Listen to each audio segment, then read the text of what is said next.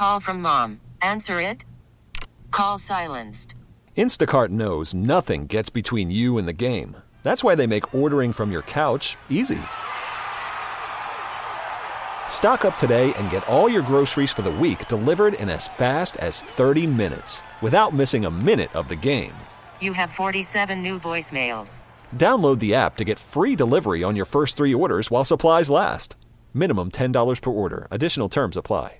I'm Sandra, and I'm just the professional your small business was looking for. But you didn't hire me because you didn't use LinkedIn jobs. LinkedIn has professionals you can't find anywhere else, including those who aren't actively looking for a new job but might be open to the perfect role, like me. In a given month, over 70% of LinkedIn users don't visit other leading job sites. So if you're not looking on LinkedIn, you'll miss out on great candidates like Sandra. Start hiring professionals like a professional. Post your free job on linkedin.com slash recommend today. 42 years ago today, do you believe in miracles? Yes, yes, the uh, 1980 Miracle on Ice came to be. And Dave Christian, you were a member of that team. If I'd have told you, just think going into that week or that Olympic series, somebody said, "Yeah, Dave, uh, 42 years from now, there's gonna be a radio guy calling you on WCCO, and he's going to want to talk about what you did." What, would- what would you have thought? I mean, I, I- I can't think of, from an athletic standpoint, how anyone could have a more life-changing event than that. Well, I most certainly we probably would not remember 42 years ago had it been different.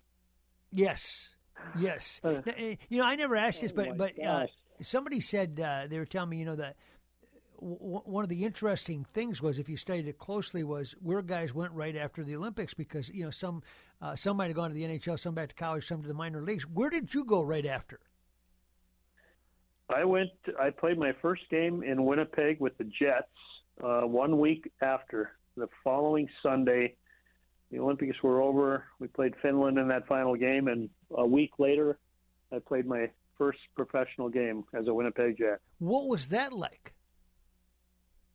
You, it was uh, a little bit surreal. Yeah, I mean, I mean, you're like because you don't want you're playing in the big leagues now, and and you, and you don't want them to think, hey, you're just a gold medal guy. You want you want to prove yourself, right?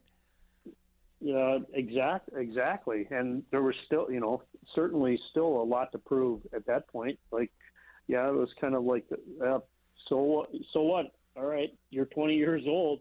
Uh, you got a lot. You know, we would hope you got a lot of hockey ahead of you. And uh, yeah, you got to go out and prove yourself all over again. I mean, do they make it clear that hey, that, that gold medal was great, but that, that don't mean anything here? Is that is that the message you get? Uh, you know, it, not not so much that it was just you know like okay the the that gold that win and that gold medal got you here for now. Yeah. Like you got 15 games left in this season, uh, and then you're going to have to come to training camp and uh, earn a spot on the team next year. Uh, but you know you it's giving you a chance uh, right now, presently, and and right away. And I think as a 20 year old, you're um, it's like the Olympics ended, and you're like, okay, um, you know, I still like, I still want to play this game uh, Yeah. for a living, and so let's let's let's move on and let's get going. And that's kind of what happened. Now, now, Dave, when you're in the Olympic Village like that, we hear so much, you know, stories about the village and this and that. At what point did you guys become the feature story? Not until you beat the Russians, or, or it- was it before then that people started to go, "Hey, are you, you playing on the hockey team?" When they saw you in the sweats. You know, I think maybe after the game against Czechoslovakia, mm-hmm. game two, we tied Sweden first game. Uh, we beat Czechoslovakia in the second game, and maybe it was that point that uh, you know we started noticing some of the our fellow uh, U.S. athletes uh, coming to games. Um, you know, we walked right across. We were able to. We're watching Eric Heiden and his uh, incredible feat Sure. winning every speed skating event uh, right through the tunnel, right out onto the speed skating oval. So, you know, we started seeing uh, a lot more of the U.S. contingent at our games. Um, and, you know, I think uh, as a whole, much like the country, you know, after that game against Czechoslovakia, it, uh, the attention started to turn to, hey, let's let's let's go see what this team might be capable of. Did, did you go watch a lot of other events, or did, did Herb have you guys on lockdown? What was that like? Well, we not not so much on lockdown, but you know we we had we played every other day. Uh, we got out to you know we saw some of the figure skating because it was taking place in the same in the same building.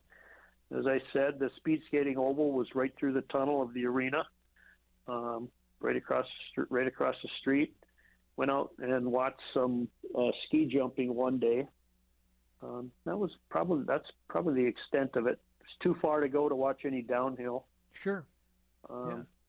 But yeah, When uh, we enjoyed ourselves. Yeah, I, I understand. It was, you, you know, you, you do what you can do, but you know that you're there to play uh, hockey, etc. So, but but when you had lost to Russia at Madison Square Garden uh, just a couple weeks earlier, uh, what were your impressions of them at that time? I mean, did they seem unbeatable? Was it like, what's the point of playing them, or, or did you feel like?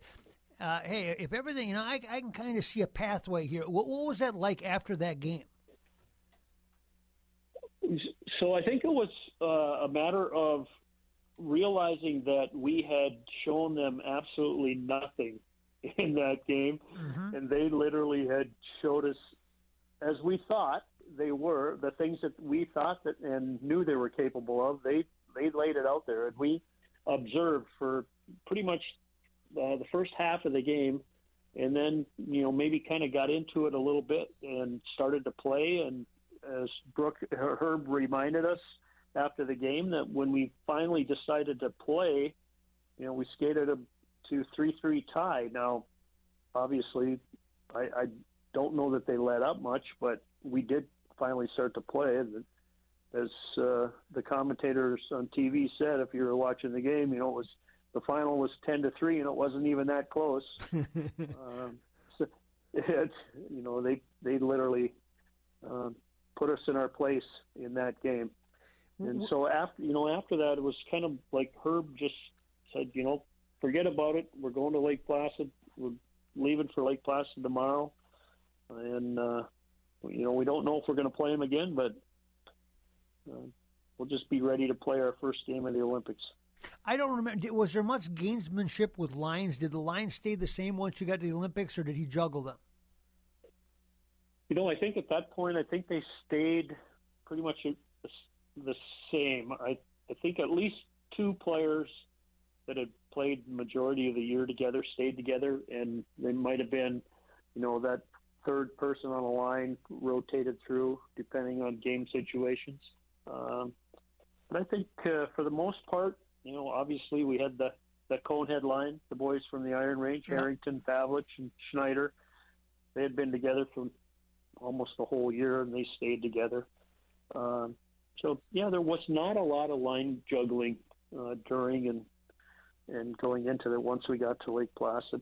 Dave Christian is our guest, member of the Miracle on Ice team, of course, 42 years later.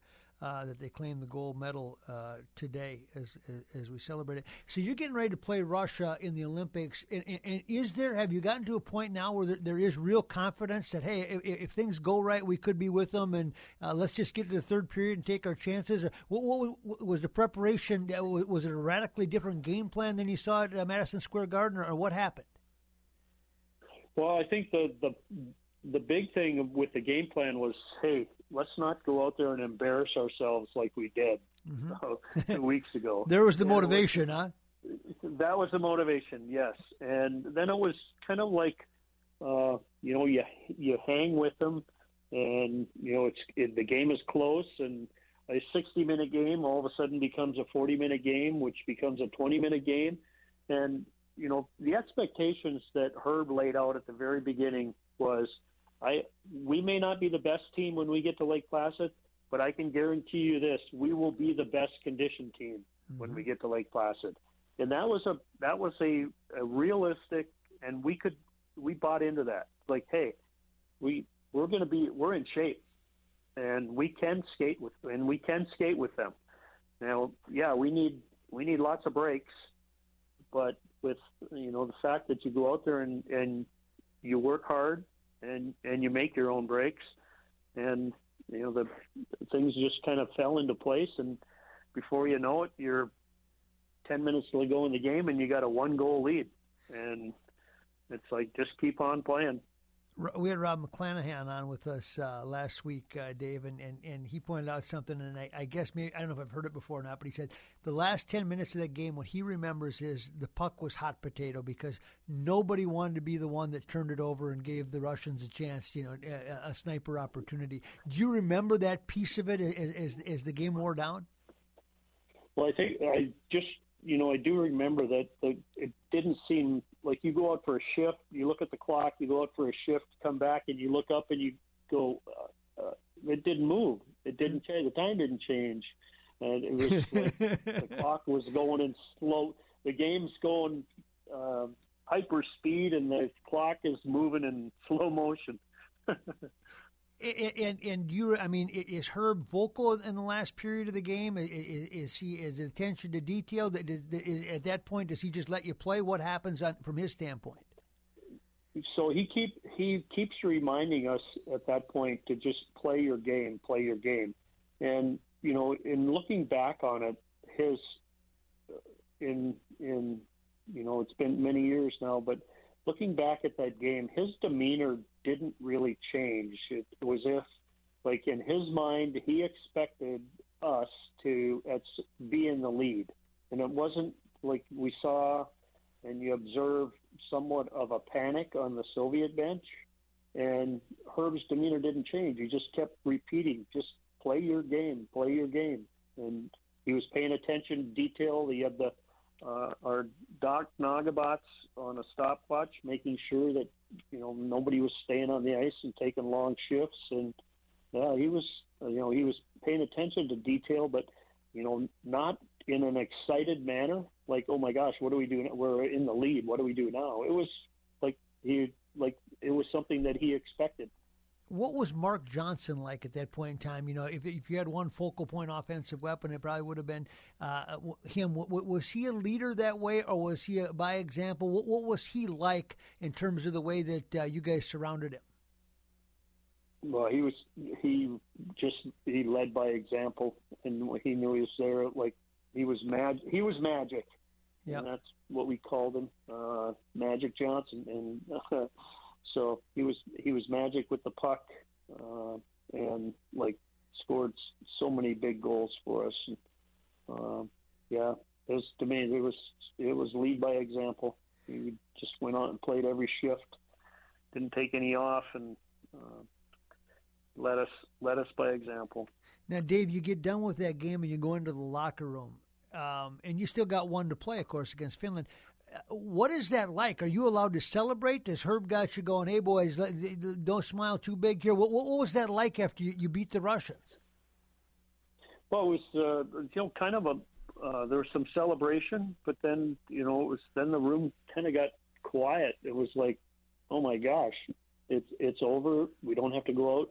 Uh, a bit, a sense of relief. Like, yeah, we don't have to beat them again, right? The, the game ended. We, we won wow, holy man! and then you know it was like, okay, we got a we got another game, and um, you know her we had a that's Friday. We have a pretty tough practice, not long, but a pretty good hard skate on Saturday. Just kind of Herbie refocusing us on the fact that uh, you know we did have another game. Um, but yeah, we were we were excited in the room. Then we were relieved and then you know just kind of like holy man yeah we that, don't have to beat them again we beat them we yeah. won the right we won the right game That's right, and you don't ever have to do it again. Now, now, obviously, this is pre-social media and cell phone. Are you hearing a lot from Warroad at this point in time? You being one of the favorite sons, or uh, are you kind of at that point in time? Is there not a lot of communication? We're here. We're hearing from not only from War. We're hearing from the whole country uh, at at this point and leading into that game with all the telegrams we had plastered all over the walls leading to the ice from the locker room. The little vestibule right outside of our locker room was covered in telegrams. Uh, the walls uh, on the way to the ice are covered in telegrams. And yeah, we're hearing we are hearing from all of our hometowns and and a tremendous outpouring of support. Um, and encouragement. And uh, at the same time, you've got this tension with Russia. Much if there's a parallel to today, uh, you know, as they now toy with Ukraine and whatever's going to happen there, it was it was a different kind of a Cold War at that time. Uh, did, did, you have a sense of of the Russia relations with the U.S. A, a great sense of it? Uh, uh, were you like a typical college kid that you're aware of it, but you didn't know a lot about it? What what was that piece of it like? I think we were, we were all aware of what was going on, and, and it was at that point prior to the Olympics uh, where uh, President Carter had made the de- decision to boycott the Moscow Summer Games uh, in '80. Uh, we yeah we were aware of of kind of what was going on uh, with regard to the Cold War and and all of that. Yeah, we were aware of it, but it really was treated as a you know an opportunity to play a game uh, and the excitement of it. We're playing against the best team in the world, um, and let's let's go see what we can do. And, and last week, I mentioned when you got done and everybody went to different places uh, to play hockey. Uh, what was your first stop? Was there a parade in Warroad? Was there what? Uh, my first stop, I remember, was flying back with the group uh, and having a parade in Minneapolis, and um, was probably having gone to the University of North Dakota. Um, it definitely was the only time that I had ever been cheered at, at Williams Arena. well, was it pretty big time though? Did you get a real sense of, eh, when when when they showed up that day? Well, I think it was uh, it, it started the, that morning uh, uh, after the Olympics. We went and visited the White House, and there were uh, people lining the streets as the bus made their buses made their way to the White House. Wow! Uh, there were crowds lining the streets and flags, and um, and I think that was kind of the the start of it. Uh, that we're like, holy mackerel! And, and they're waving this, flags, right? incredible! Yeah. Wow. Yeah. Well, David, I, I, I, appreciate it very much. I'll do this with you every year if you want, because we need some feel good stories in this day and age, and and that still provides one, and we love listening to it every year. Thank you so much for for engaging us. Yeah, my pleasure, Mike. Thank you. Very, thank you. You bet. We'll talk soon, Dave Christian. Okay, picture this: it's Friday afternoon when a thought hits you. I can waste another weekend doing the same old whatever, or I can conquer it. I can hop into my all new Hyundai Santa Fe and hit the road. Any road. The steeper, the better. Because my all new Santa Fe is available with HTRAC, all wheel drive, so I can hit the trail without a worry in the world. Heck, with three rows and best in class rear cargo space, I can pack the whole family in with all our gear. We've got available dual wireless charging for our phones, so we'll never lose touch with civilization, and we won't lose touch with the primordial power of Mother Earth. So which is it? Waste the weekend or do something a little more epic? And conquer it in the all-new Hyundai Santa Fe. Visit HyundaiUSA.com or call 562 for more details. Hyundai, there's joy in every journey. This episode is brought to you by Progressive Insurance. Whether you love true crime or comedy, celebrity interviews or news, you call the shots on what's in your podcast queue. And guess what? Now you can call them on your auto insurance too with the Name Your Price tool from Progressive. It works just the way it sounds. You tell Progressive how much you want to pay for car insurance, and they'll show you coverage options that fit your budget. Get your quote today at progressive.com to join the over 28 million drivers who trust Progressive. Progressive Casualty Insurance Company and Affiliates. Price and coverage match limited by state law. We really need new phones. T Mobile will cover the cost of four amazing new iPhone 15s, and each line is only $25 a month. New iPhone 15s? Only at T Mobile get four iPhone 15s on us and four lines for 25 bucks per line per month with eligible trade in when you switch. Minimum of four lines for $25 per line per month with auto pay discount using debit or bank account. $5 more per line without auto pay, plus taxes and fees. Phone fee at 24 monthly bill credits for all well qualified customers. Contact us before canceling account to continue bill credits or credit stop and balance on required finance agreement due. $35 per line connection charge apply. Ctmobile.com.